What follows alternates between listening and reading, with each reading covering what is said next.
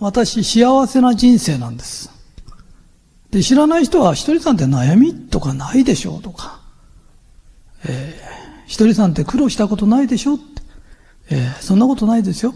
えー、苦労話ってあんまり嫌なんですけど、私、中学校の時ね、後楽園ってのがあるんです。うちの方に。ローラースケート場っていうのがあって流行ってたんです。ね。で、それで、ローラースケート私ね、あの、行って、まあ、デートですね。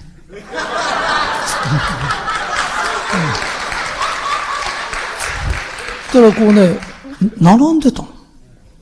で、私も並んでたらね、歌歌ってたのね。鼻歌ね。そのね、前にね、女の子二人いたの。急にね、振り返ってね、あんた私のことなんか言ったでしょって言うから、いや、僕何も言ってませんよって言ったの。そしたらね、ちょっと来なさいって言われて、俺後楽園の裏連れてかれて、その女の子に怒られて、俺もすいませんとかって謝ったの。で、また戻ってきて、ローラースケート場入ったら、彼女が待ってて、で、ローラースケートで滑ってたの。そしたら今日お友達が来てっから紹介したいのって言って、そしたらそのお友達が俺のこと怒った。まあ、えー、そういう苦労を重ねながら、えー、今日まで至っているという、えー、まあ苦労話はしたくないんですけど、えー、これ本当の話ね。えー、今からする話は信じられないような話です。えー、実は私、すごい悩みに当たったことが。で、その悩みは私は本当に悩みました。えー、人生最大の悩みです。で、あの悩み以外、私は、それよりすごい悩みってあったことないの。で、大体私悩まない性格だからね。うん。そしたらね、その悩みっていうのがちょうど、幼稚園から小学校に上がるぐらいの時。その時に私は人生最大の悩みにぶつかったんです。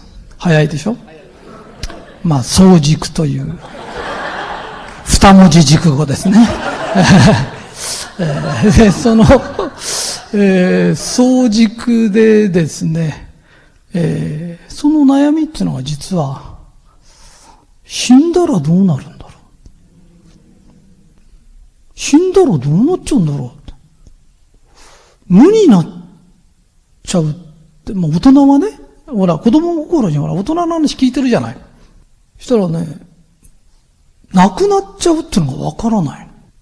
お父さんにも会えないのかなとか、お母さんにも会えないのかなとか、友達とも会えないのかな。なんか真っ暗闇に落っこってっちゃうのかなって。で、落っこっちゃうのもないのかなとか。いろんなこと考えてたら、寝られなくなっちゃった。でも朝起きんだから寝てんだよね。うん。うなんだな。で、この前もあの、斎藤先生、私ね、夜寝られなくなっちゃったんですって。話してっから、今日何時に起きた？って言ったら、何時です、なんつって。今度一回聞いてみて、寝られないってしていたら、今日何時に起きた？って言ったらね、言いますから。寝つきが悪くなっちゃった。まあ、それだけのことなんだけど、えー、大概の悩みってね、いざとなれば、最後の最後よ。で、自殺とかしちゃいけないんだよ。でも、逃げ道があるんだよね。でも、死ぬのが怖いっていうのは自殺できないんです。だって死ぬのが怖いんだから。から基本的に苦しいんです、この悩みは。釈迦もね、キリストも、このことで悟ったらしい。ただ私に比べると遅い。遅い。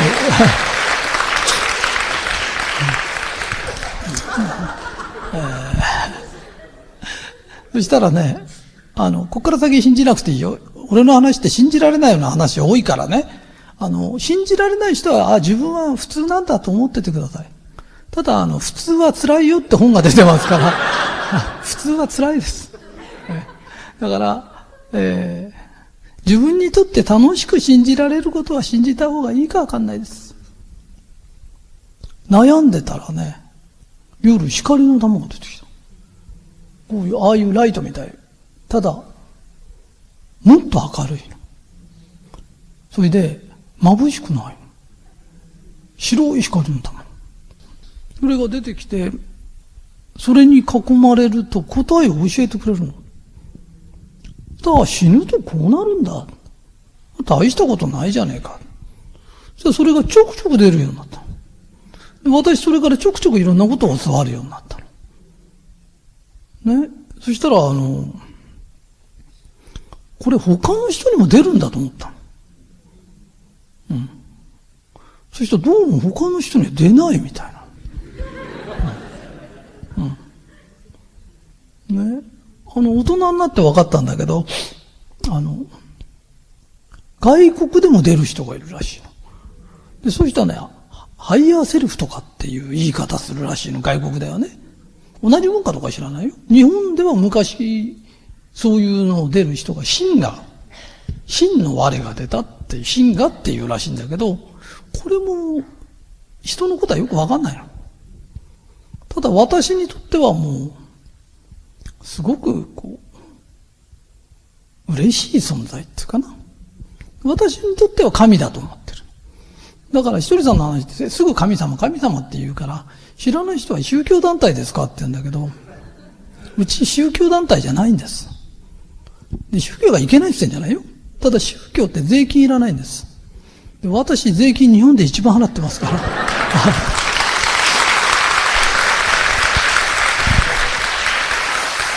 えー、それで、今日は光の玉から教わったことを4つ話します。ね。で、大した話ないです。本当にないんです。あの、すごい話とかってないんです。あ、こんなことっていうぐらい、神様の話ってね、ボソって一言なんです。何ことも言わないんです。で、それでわかるんです。私にわかるように言うんだよね。だからみんなに出た時はおそらくみんなにわかるようなことで言うと思う。で、大したことはないんだけど、私はそれで生きてるの。言われた通り生きてるの。で、ハッピーで幸せなんです。幸せのなり方。こうやってやると幸せになるよっていう方法を教えます。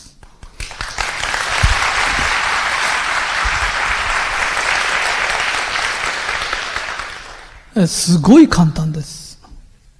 何も変えない。何にも望まない。今のまんまで幸せだと思う。そうすると知らない人はほら、足りるを知るって話かなって思う人いるんだけど、そんなんじゃないんです。そんな浅い話じゃないです。この話は深いです。深さ30センチです。非常に深い話です。もう大体そのぐらいで、怪我しない程度の深さですね。えー、私この指ちょっと細かったらいいのよとかね。私、俺の足、あと10センチ長かったらなとか、一切思わないでください。あの、さっき歌歌った恵美子社長ってすごい足長いんです。で、昔ね、恵美子さんさ、俺の足あと10センチ長かったらどうなると思うって聞いたら、普通なんじゃないの？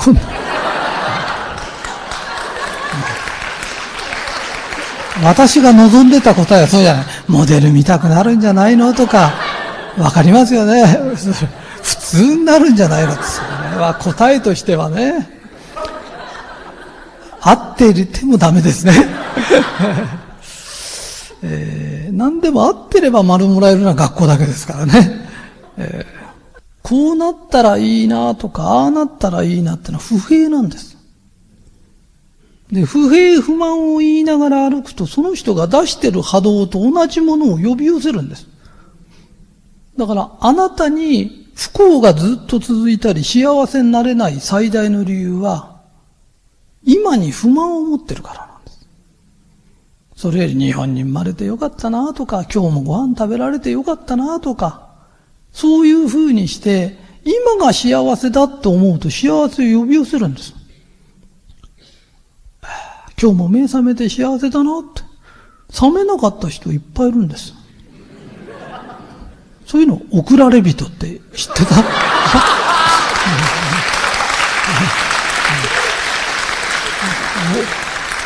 ら、今日も送られた人が随分いるんですよ。えー、人間ってね、あのね、何にも望まないで幸せだねって言ってるとね、いいことがいっぱい来るんです。波動なんです。うん。例え話しますね。私寂しいの。そうすると、寂しいって言ってると、寂しい男が出てくるんです。うん。自分が出したものと同じものが出てくる。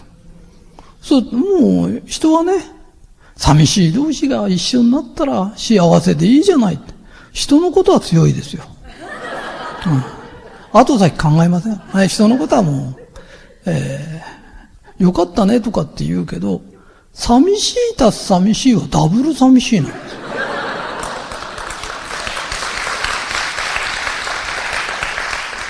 えー、私不幸なんです。誰か私幸せにしてくれる人いないかなって言うと、そういうふうに思ってる、向こうも思ってる。俺を幸せにしてくれる女いないかなって。それで結婚するんです。お互い相手に対する期待は大きいですよ。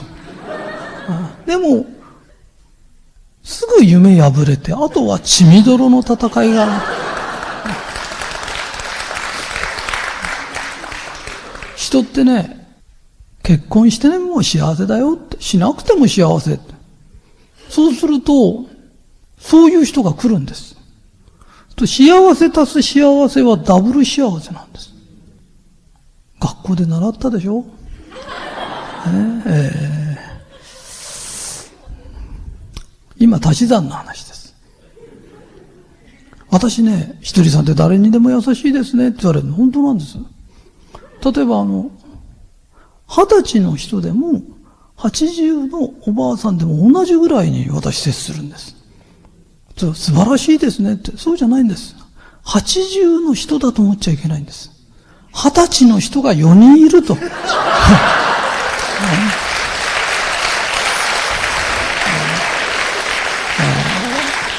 学校でちゃんとその時のために割り算を教えてる。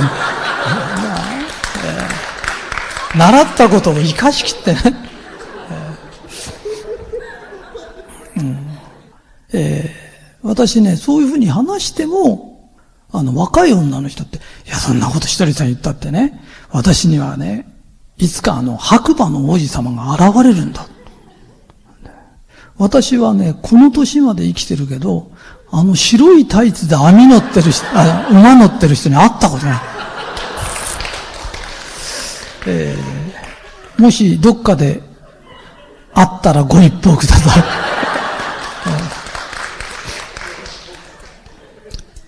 あの、何でもいいの。今幸せだよと思ってね、生きてると幸せなこといっぱい来るの。あの、私はそういうふうにしてるの。それでうまくいくんですかって？行くんです。えー、うちの会社ってすごい不思議な会社なの。えー、うちの会社銀座マルカンって言うんだけど、実はね、本、本、本当の名前は、銀座日本漢方研究所っていうの。ただ問題は誰も研究してないの。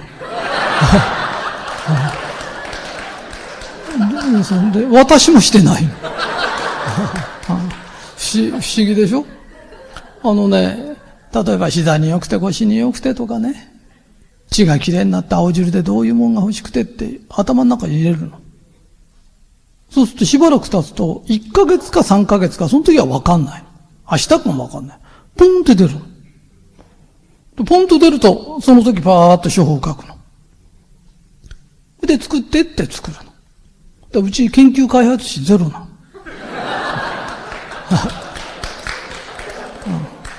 うん、うちが日本一になっちゃった理由って、もしかすると、研究開発費がないからだと思う。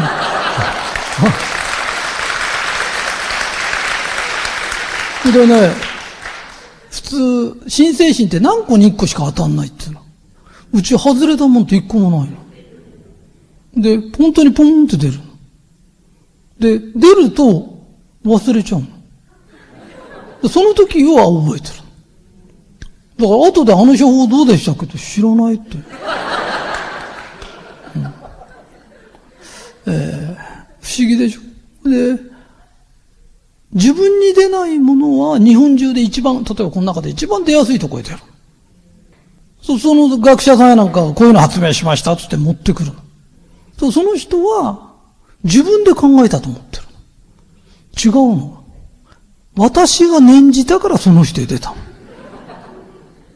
じゃなかったら俺のとこ持ってくるわけないでしょそれをちゃんと持ってくるの。で、こういうのはね、牽引の法則っていうの。で、人間ってね、とんでもないことがいっぱいできるの。あの、人間ってね、生まれる前にね、自分の人生決めてくるの。だから、みんなこうすごい苦労してるようだけど、自分に超えられない悩みってないんだよ。自分で超えられないような悩みは決めてこないの。だからもうダメだとかって思うけど、もうダメじゃないんだよ。あの、いいことを教えてあげるね。悩みの9割以上はほったらかしていくと消えちゃうの。なんでかというと、なんとかなるのは悩みじゃないの。で、なんともなんないやつは考えてもならないの。うん。だから、みんなね、5年前も悩んでた。だけど、その時の悩み言ってごらんって覚えてないでしょ？だから解決してないの、その時の悩みを。僕はこうやって、こうやって解決したんですっていう、そういうのないの。時が解決しちゃう。だその間に、苦しんでるか楽しんでるかな。要は時間、時間ないだけなの。すごい悩みのように思うけど、実は大した悩みじゃないの、本当は。で、時間が来ると消えるよ。時間が来ると出てくるの、悩みって。で、どのぐらいの時間で消えるって大体決まりがあるの。だほったらかしときゃいいの。今度つけといてごらん、悩みが出たら。うん、で、つけといてずっと見てみると、勝手になくなってるの。その悩みって。で、一つも解決してないから見てるとみな。こういうふうに解決しましたとないから。なんでかとと、解決できるやつは悩みじゃないんだよ。基本的にね。で、時間が解決するよっていうことだね。うん、私もみんなも実は、あの世にいるとき自分の人生決めてきてるから、自分の中にいる神様は自分のことを知ってるの。私はあの、中学校で、学校の先生があの、斎藤くんさって、これから国際化するから英語ぐらいできなきゃダメだよ。と、この英語こうやって見てると、あ、これいらない。と、わかるんです。あ、これいらないよ。と、あの、斎藤くんさ、方程式ぐらいできないとまずいよ。ってあ、これいらない。いや、わかるの、うん、でね、英語がいらないとか言ってんじゃないよ。私の人生ではいらないの。方程式はいらないんじゃないんだよ。いる人もいるの。ただ私に、あ、これいらないってわかるの？英語の先生がね、んなこと言わないで覚えな覚えなって言うから私もギリで覚えたの。ギリだ。うん。で、最初がね、私の頃はね、アイアムボーイっていうのから始まったの。で、その一行目のアイアムボーイを覚えたの。そしただ一回も使わないうちにボーイじゃなくなっちゃったの。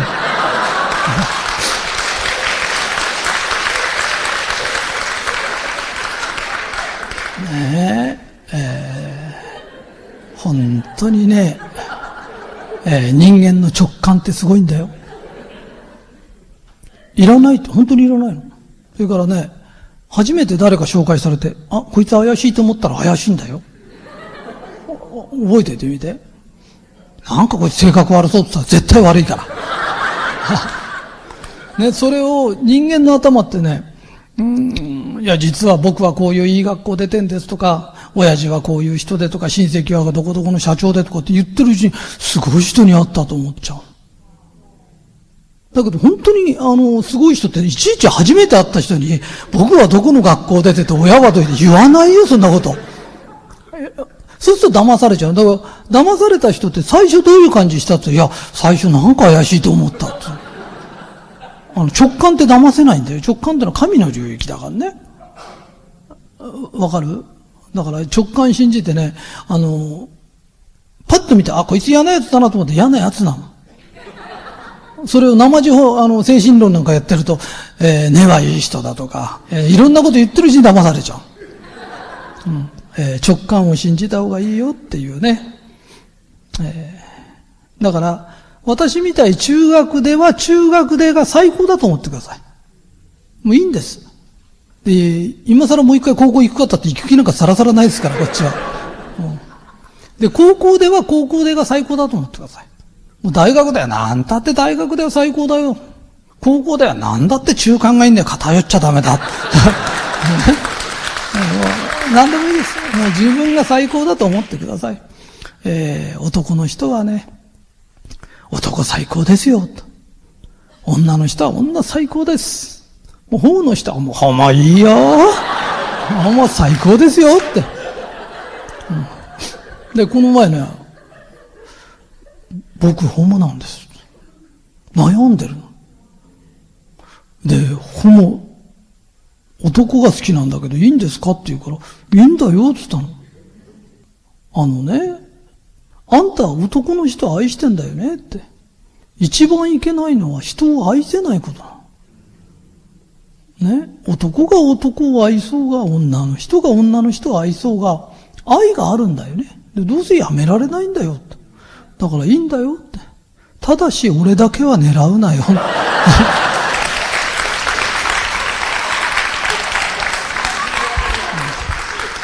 本当にそうなんです。人間変えられないからね。それを良しと思っていくんです。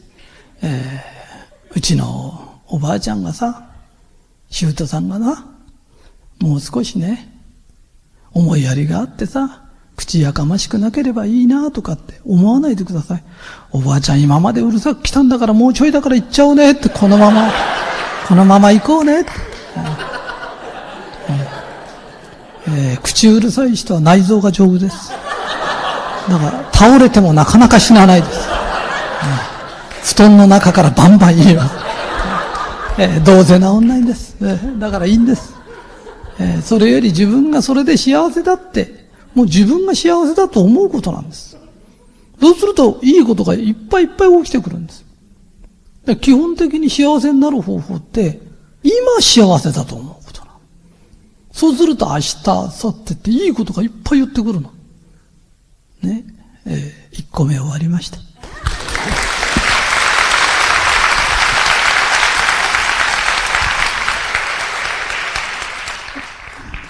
二つ目です。成功の仕方。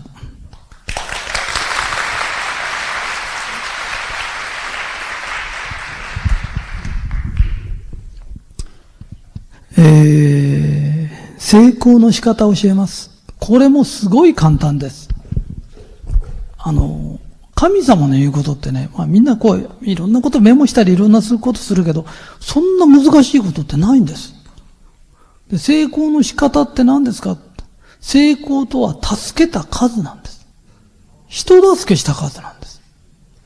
えー、例えばですね、えー、今あの、癌は治る。癌は治せるって、私この本進めてます。えー、これ私書いたんじゃないです。はい。この人知り合いじゃないです。はい、ただね、これを読むと、みんなが助かるんです。これ読んで助かったってみんな言うんです。で、助けた数なんだよっていうことなんです。今あの、二人に一人は癌で死ぬんです。一、二ってこうなってます。一、二とか、1、2ってこういう形で癌でなくなります。こうです。1、2と。えー、1か2か知りませんよ。それは自分で判断してくださいね。えー、要は、1、2と、この確率ですよって。そうすると、これ読むとね、助かるの。うちの会社、あの、販売会議とかないんです。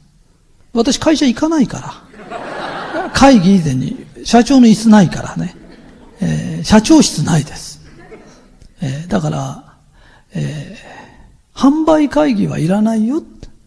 そんなことより、うちの会社の売り上げを倍にしたかったら、ひとりさんがこの世にいてくれてよかったとか、ひとりさんのおかげで助かったっていう人が倍になればいい。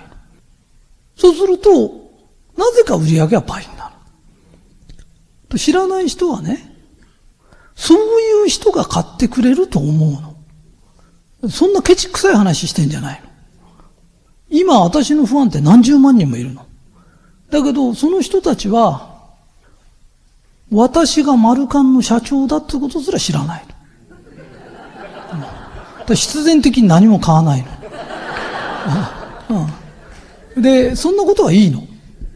だからみんながね、あの、例えば、お役所に勤めてようが、洋服屋さんだろうが、この本読みなとかって、その人たちがみんな助かると、なぜか商売がうまくいくの？波動の話なの。そんなことで成功できるんですかっていう人いるんだけど、私に言わせると、人助けもしないで成功しようって方がずずしいよねって。ん？たったそれだけなの。水晶もらったから、あの水晶でなんか自分が役に立つことしよう。人があなたのおかげで助かりましたっていう人が何人いるかだけなの。わかるかな？で、人助けの話ってそれだけなの。じゃあなんか他の話しようか。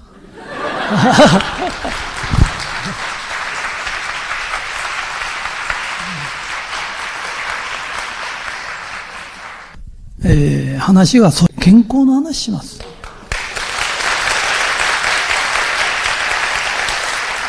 えー、私は今風邪ひいてます。で、この風邪ってすごく大切なんです。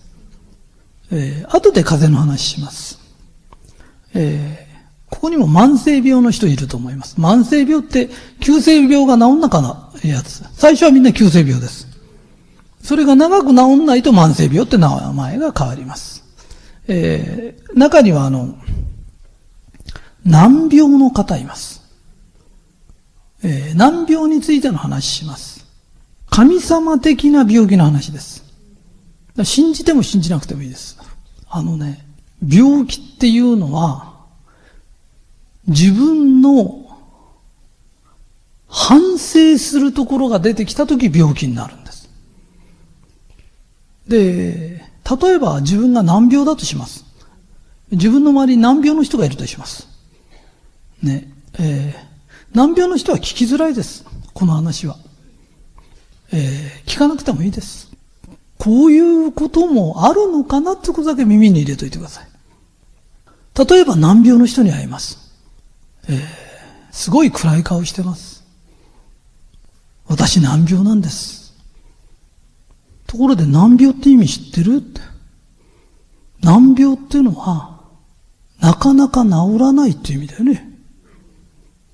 それからもっと言うと、その難病って誰に言われた？って言ったら、お医者さんに言われてるんです。ってこと、お医者さんがこう、あんた難病ですよっていうことは、私たちには治せないって言ってんです。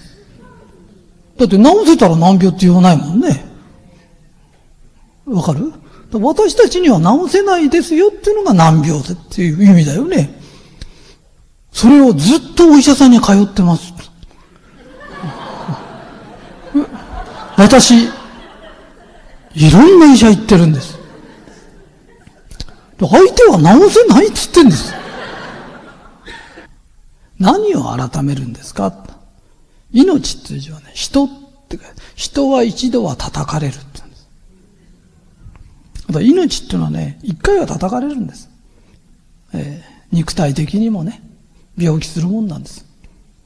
その時自分が反省しなきゃいけないことがあるんです。まず、絶対反省しなきゃいけないこと。いいですか？病気の人は、自分が被害者だと思ってる。で、被害者ってことは加害者がいるんだよね。加害者って誰ですかって。奥さんですか？え？隣の旦那ですか？ねその隣の旦那ですか？違うよねって。あなたが病気になった理由は、あなただよね。わかるかい？だって、伝染病じゃないんだよ。伝染病だって風邪の菌がいっぱい飛んでたって映んない人は映んないんだよ。それを自分だけ病気になっちゃう。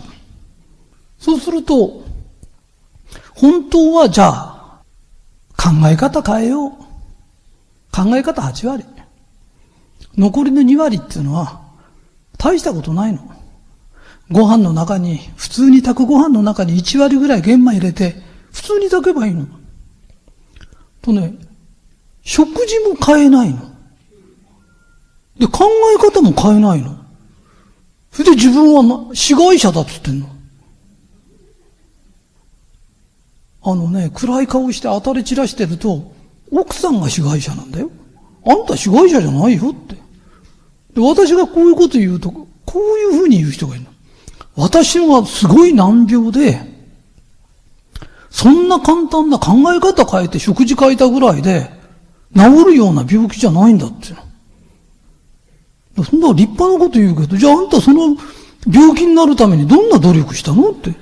何もしてねえんだろって。ただ飯食って、へん、へんとくりんなことをね、考えてたんだろって。そうだよ。病気になる人の特徴ってのはね、具にもつかねえことで悩むかね、具にもつかねえことで怒り出すの。これが血を濁すの。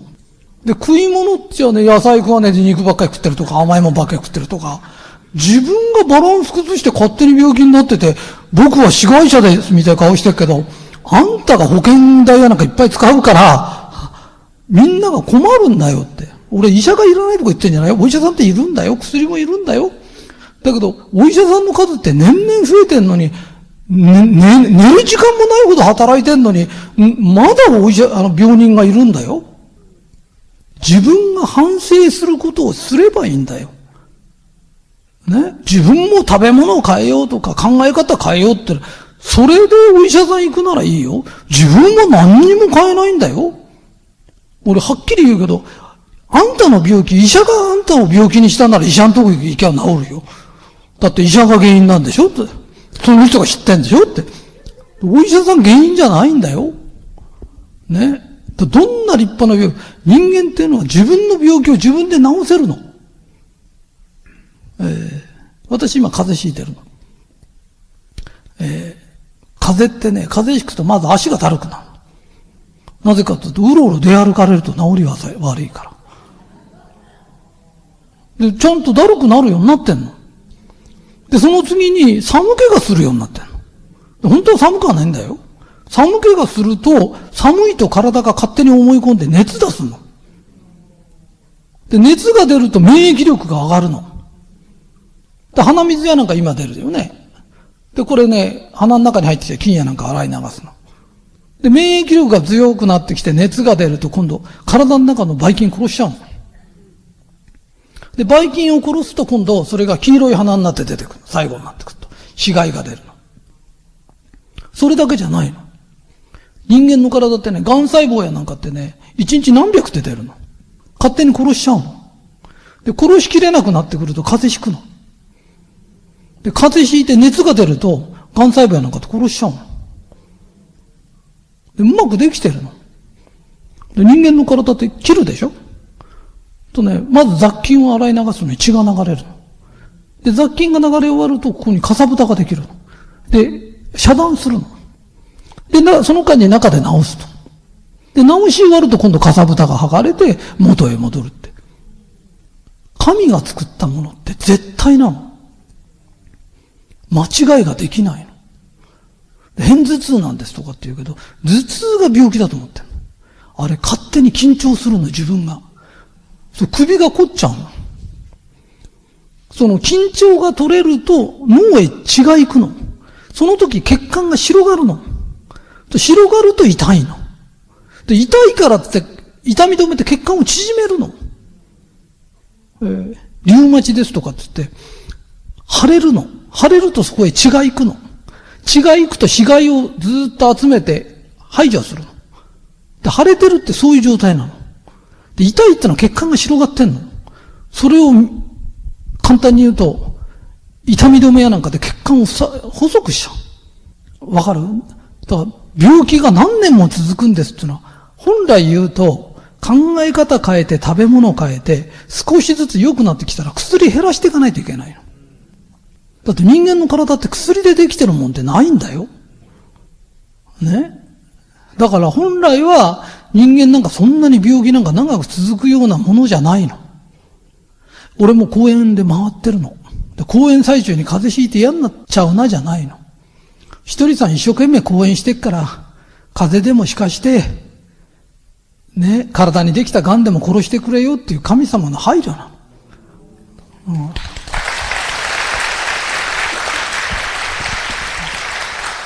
病気になったら自分は何を反省するべきなんだろう。食べ物を変えてみよう。考え方変えてみよう。周りの人に感謝しよう。それで初めて治るんだよって。それを自分は被害者なんだって。奥さんに当たったり周りに当たったりね。何を俺が悪いことしたってしたよって。して、本当にしてんだよ。だって体に悪いことばっかりしてんだもん。こうやってやんなって簡単なことを教えるの。玄米ちょっと入れてごらんとか。簡単なことを教えてもやらない人っている。そういう人は病気になって死ぬ定め。だってやんねんだもん。お前帰ってこいって言われるから、神様に。うん、えー、人間ってすごいんだよ。人間の起源ってね、この前アフリカだったっつった。嘘かもとか知らないよ。アフリカだってことは日本人っていうのは、アフリカから歩いてきたんだよね。飛行機乗ってきたんじゃないことは確かだよね。あのヒマラヤを越えてきたんだよ。素手でだよ。こうやってよじ登ってきたんだよ、俺たちの先祖って。途中コレラもあれ、ペストもある、病気もある。そこで死んじゃった人は俺たちの先祖じゃないんだよ。生き残った人たちだけなんだよ。だから、私たちは弱いんですけど、弱い奴なんかいないよ。俺たちに流れてる血ってすごいんだよ。途中虎も出たの。マンモスも出たんだよ。マンモスを食ってたんだよ、俺たちは。そうだよ。マンモスだとか虎に食われたやつは俺たちの先祖じゃないんだから。俺たちの中には虎が出たりマンモスが出たりみんなをそれパカってやっつけて焼肉屋なんかにしてた人が 俺、俺たちなんだよって。すべての病気に対する免疫があるの。今鳥ウイルスが流行ったら人間が何万人死んじゃってそういう物語ばっかしやってるけど、あんなの嘘だよ。あんなことで死なないんだ俺たちってとんでもなく強いんだよ。あの、あの神が作った最高傑作なの、人間って。で、何を言いたいんですかって言ったら、病気の人は、神が作った自分を少し信じたらどうですかって。ねそれで補助してこの薬を飲もうとかお医者さんお願いしますはいいけど、人任せはダメだよ。ね痛い時が治ってるの。ね。で、痛かったら風呂でも入ってりゃいいの。体温めてりゃいいんだよ。本当にそんなもんなの。ね、薬も最低限にするの。俺みたいに風邪ひいてたら、鼻かみながらやってればいいの。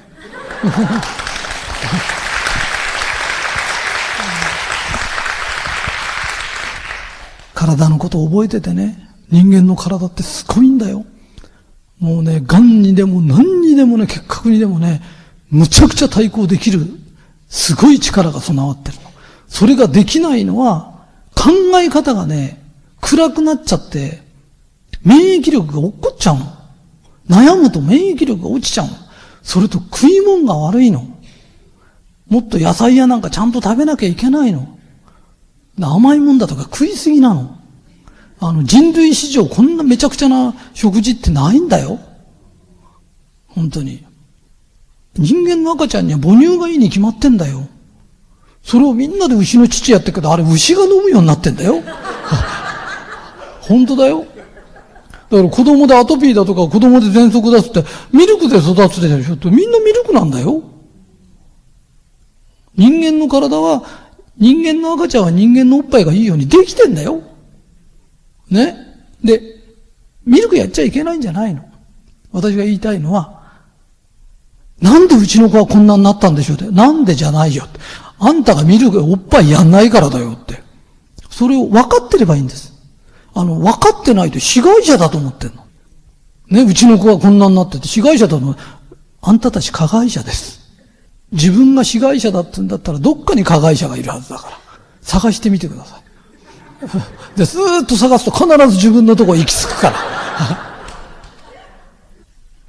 成功ってさ、人助けだよって。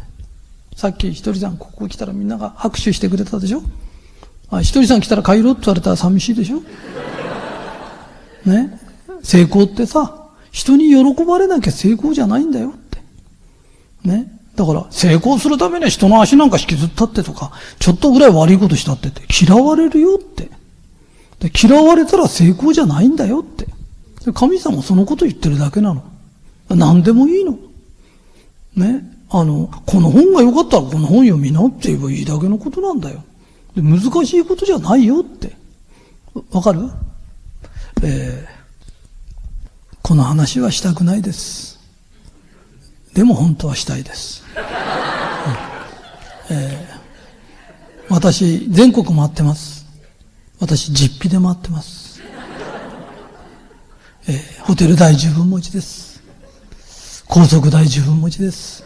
ガソリンも自分で出してます。えー、それでも、損得から言えば、計算上は損かもわかんないです。でもみんなが喜んでくれるんです。そうすると、なぜか、私の仕事ってうまくいくんです。普通こういう公演のテープってしばらく経つと、みんなに100円で出しちゃいなとかって言うんです。あれ原価です。で通常は公演のテープって何万円もするんです。売ったら儲かるような気がするでしょで、現に売ってる人いっぱいいるよね。でもその人より私のがお金持ちです。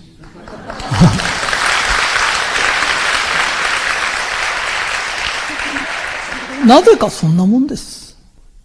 三つ目です。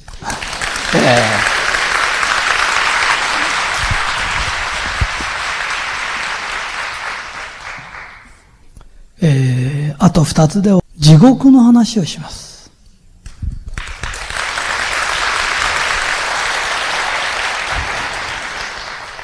私は今まで地獄の話とかしたことないんです。私の話って明るくて楽しい話しかしないんです。ただ、この前京都へ行って、ある神社で拝んでたら、そこの神様が、斎藤くんね、陰と陽の話はバランスよくしてくださいって。それで、バランスよく話し始めました。すっごい楽です。私が楽です。なぜかというと、片面だけで世の中説明してってすっごい大変なの。ところが、両方から説明するとスッとわかるの。ただ私がしなかったにはしないだけのわけがある。えー、では地獄の話を始めます。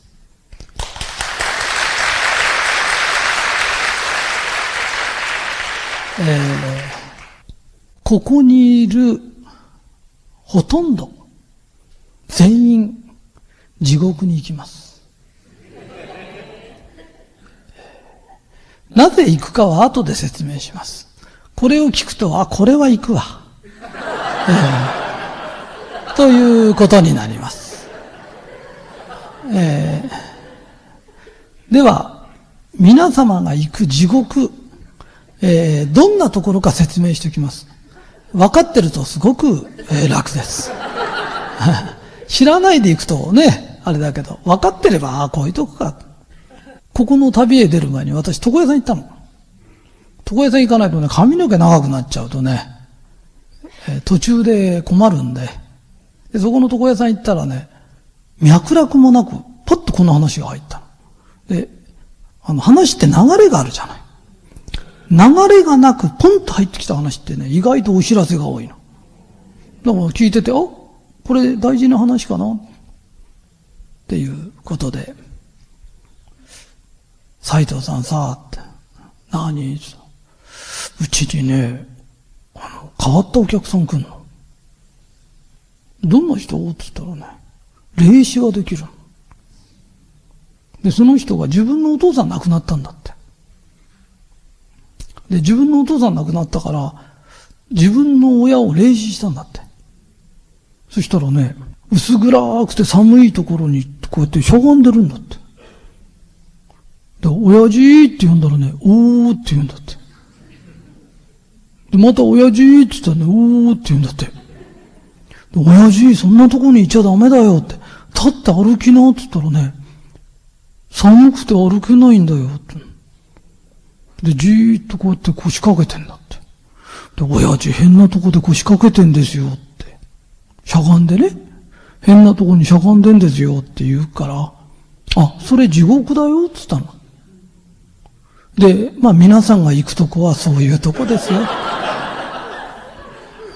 という、えー、寒くて暗くて臭いとこです。えー、周りに誰もいません。一人だけです。もう土地は余るほどあります。えー、もう一坪いくらとかそういうんじゃないです。全部自分のものです。全部自分のものです。ただ、寒くて動けません。えー、それが皆さんの行くとこです。ただ、いいことが一つだけあります。それは、実は私は行かなくていい方法を知ってます。だから皆さんとはもう会えません。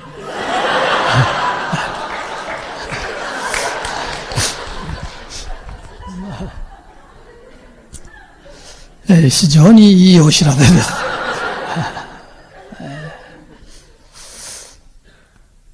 今日特別です。行かないでいい方を教えます。えー、どうしても行きたい方はちょっとだけ耳塞いでてください。ところでなんで全員行くの理由は簡単です。この世で罪にならないことがあるんです。でも、向こうの世界では許されないんです。で、それを犯しちゃうんです。で理由はたったそれだけです。で、その罪って何ですか？って言うと、無関心の罪っていうのが。例えば自分とこのそばにあの、障害者の人が施設作ると反対とかっていう人いるんです。映るわけでも何でもないのに反対なんです。理由はたった一個なの。自分とこの子に障害がないんです。わかります？だから人のことはいいんです。で、今安心した人いるよね。安心しましたよね。いや、私反対してないから。大丈夫だな。あ、よかったよかった。ね、大丈夫ですよ。必ず行けるわけがあるんですよ。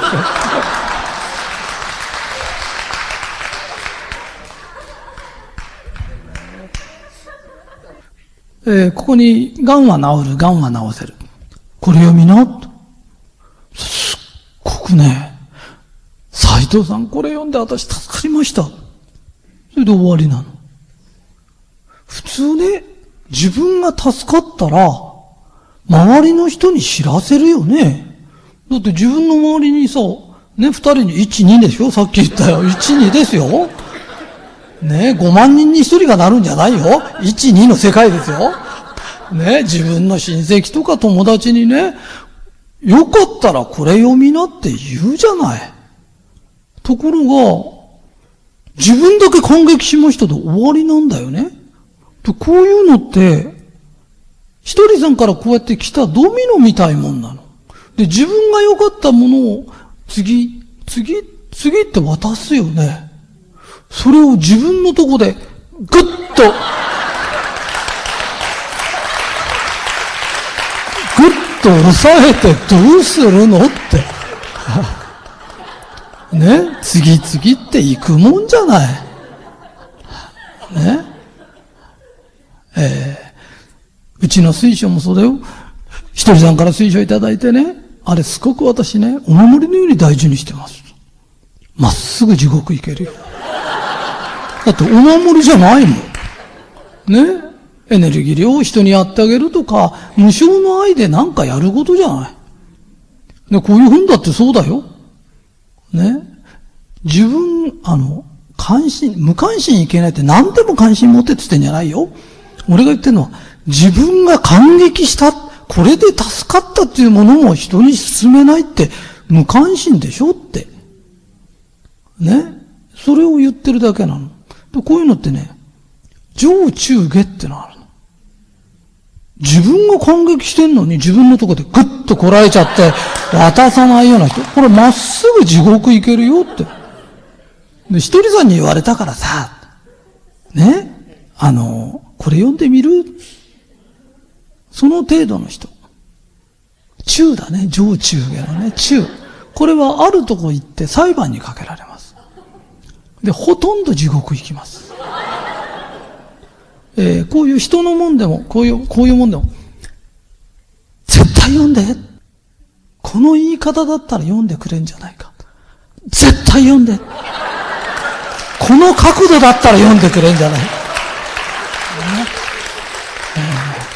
えー、言い方とかさ、角度とか、この角度がいいんじゃないかとかね、研究してくださいよ。えー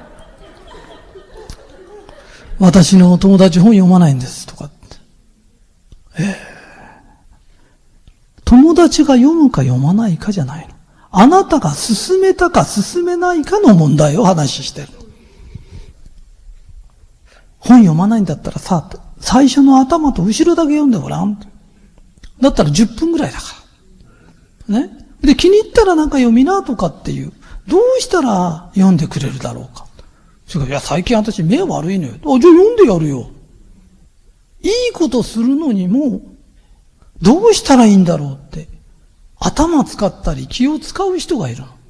そういう人が天国行けるの。キリストもね、天国行くのは針の穴を通るより難しい。キリストだって、キリスト教に入れりゃいけますよとか言ってないで、キリストだって、あの、難しいよって言ってんの。マザー・テレサも愛の反対は無関心だ。愛の反対は憎しみでもなきゃ何でもないの。無関心な。万引きします。万引きという罪があります。万引きして取っちゃいました。えー、この前テレビで中学生がモザイク入りで出てました。男のモザイクなんか見たくないです、私。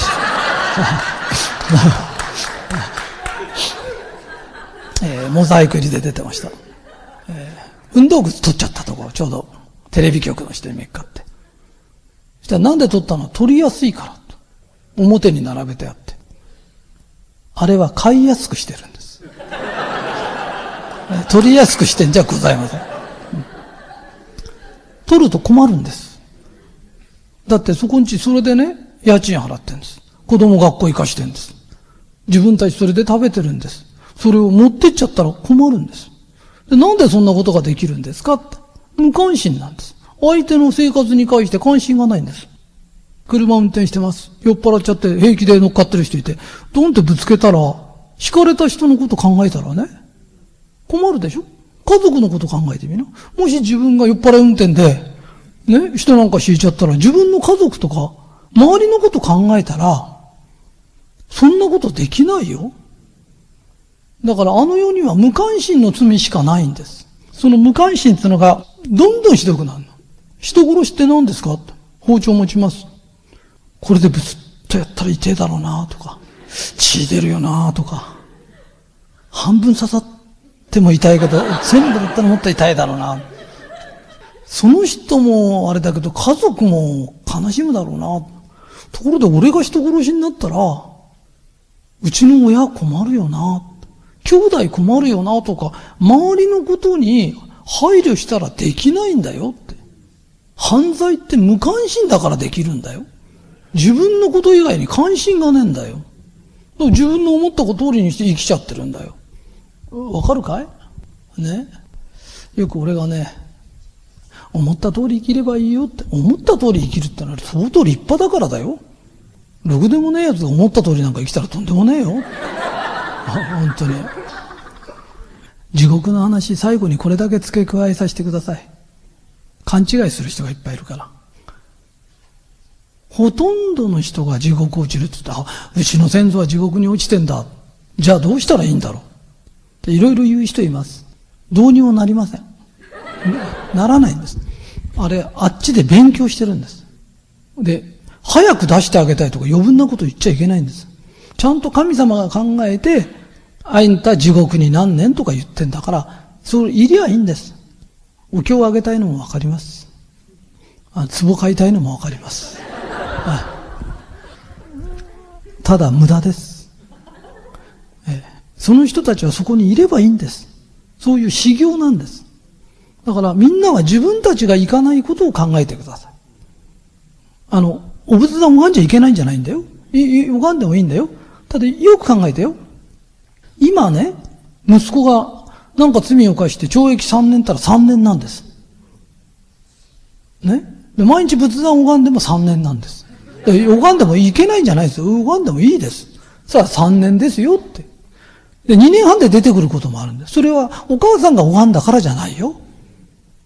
その子が中で真面目にやってたからだよね。だからその子の問題なんだよねって。わかる？じゃないと、ここに、あの、精神論の好きな人ってね、何でも買っちゃう人がいるの。こうこうやって見てると大体そういう人の顔がわかるの。ねえー、自分のお金だから何に使ってもいいけどね、あの、早く出してあげたいとかって、脱獄でもさせる気ですかって。早く出しちゃいけないの。ね、そのことを覚えていてくださいね。えー、じゃないとね、えー、ダメですよ。で、この前あの、この話したらね、ある宗教団体の人がね、俺のこと営業妨害だっての。営業妨害じゃないですよ、つったの。だっていくら私が、そんなのにお金使っちゃいけないよ、つっても、脅かされるとすぐ買うの。あの、ほぼオレオレ詐欺と同じ。いくらダメだダメだっつってても、えー、すぐ買います。えー、そのことがどのぐらい悪いことを結果を生むかは後で話します。地獄の話終わります。はい、えー、追伸です。えー、このテープは、あの大宇宙エネルギー療法っていう本につけるために、あのテープ入れてるんですけど、あのエネルギー療法でも何でもそうだけどね、病気の原因は自分にあるんだ。えー、食習慣を変えよう。考え方を明るくしようとかっていう、えー、本当にこう、具にもつかないことをくよくよ悩んだり、具にもつかないことに怒り出したりするけど、あの、今まで自分がそういう習慣があっても、自分はそういうことしてると死んじゃうんだって。本当にその悩みって自分の命より大切なんだろうかって考えて、本当心を穏やかにして感謝して、そういうふうにして自分のできることは自分でやらないとダメだよ。